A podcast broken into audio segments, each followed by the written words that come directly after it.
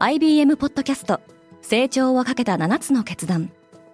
成長をかけた7つの決断とは今後3年間に世界を形作ると予想される7つのビジネストレンドについて IBM が何千ものクライアントとの対話に基づき提言をしたものです。このポッドキャストでは変化の激しい時代において企業が下すべき成長をかけた7つの決断について日本 IBM の7人の専門家と考えていきます。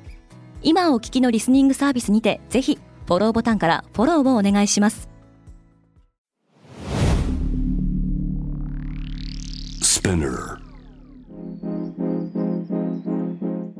おはようございます。アシュリーです。3月10日木曜日世界で今起きていること。このポッドキャストではニューヨークのニュースルームから世界に向けて今まさに発信されたニュースレターを声でお届けします。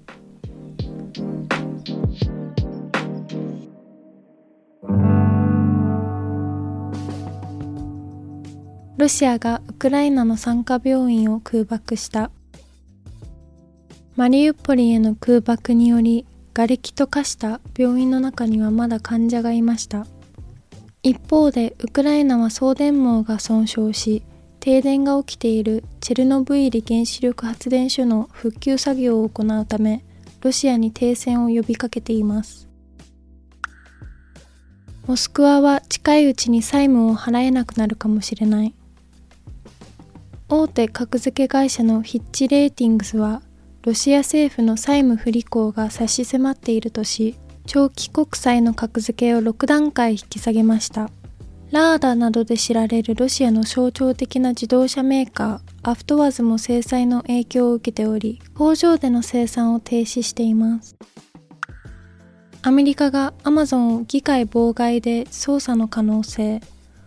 ウォール・ストリート・ジャーナルによると下院司法委員会は電子商取引大手のアマゾンがかつて反トラスト法の調査の際に情報をどのように扱ったかを問題視しているそうです。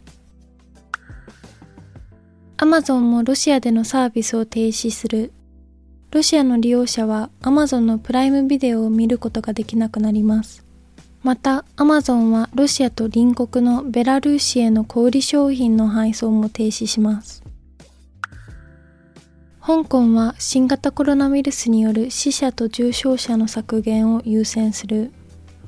香港政府トップのキャリー・ラム行政長官は全住民対象の検査の延期を発表しました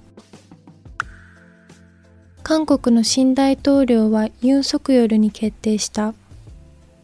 保守系最大野党国民の力の候補者が革新系与党共に民主党のイ・ジェミョンを破り、イ・ジェミョンは本日早朝に敗北を認めました。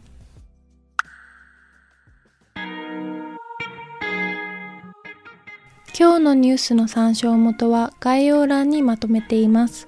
面白いと思った方はぜひ Spotify、Apple Podcast、Amazon Music でフォローしてください。コーチジャパンでは世界の最先端を毎日2通ニュースレターでお送りしています。他にも先月からは世界で暮らす女性の喜びや悩みを伝える新シリーズポートレートオフミーがスタートしています。詳しくは概要欄に載せていますので、ぜひこちらも見てみてくださいね。アシュリーでした。Have a great day!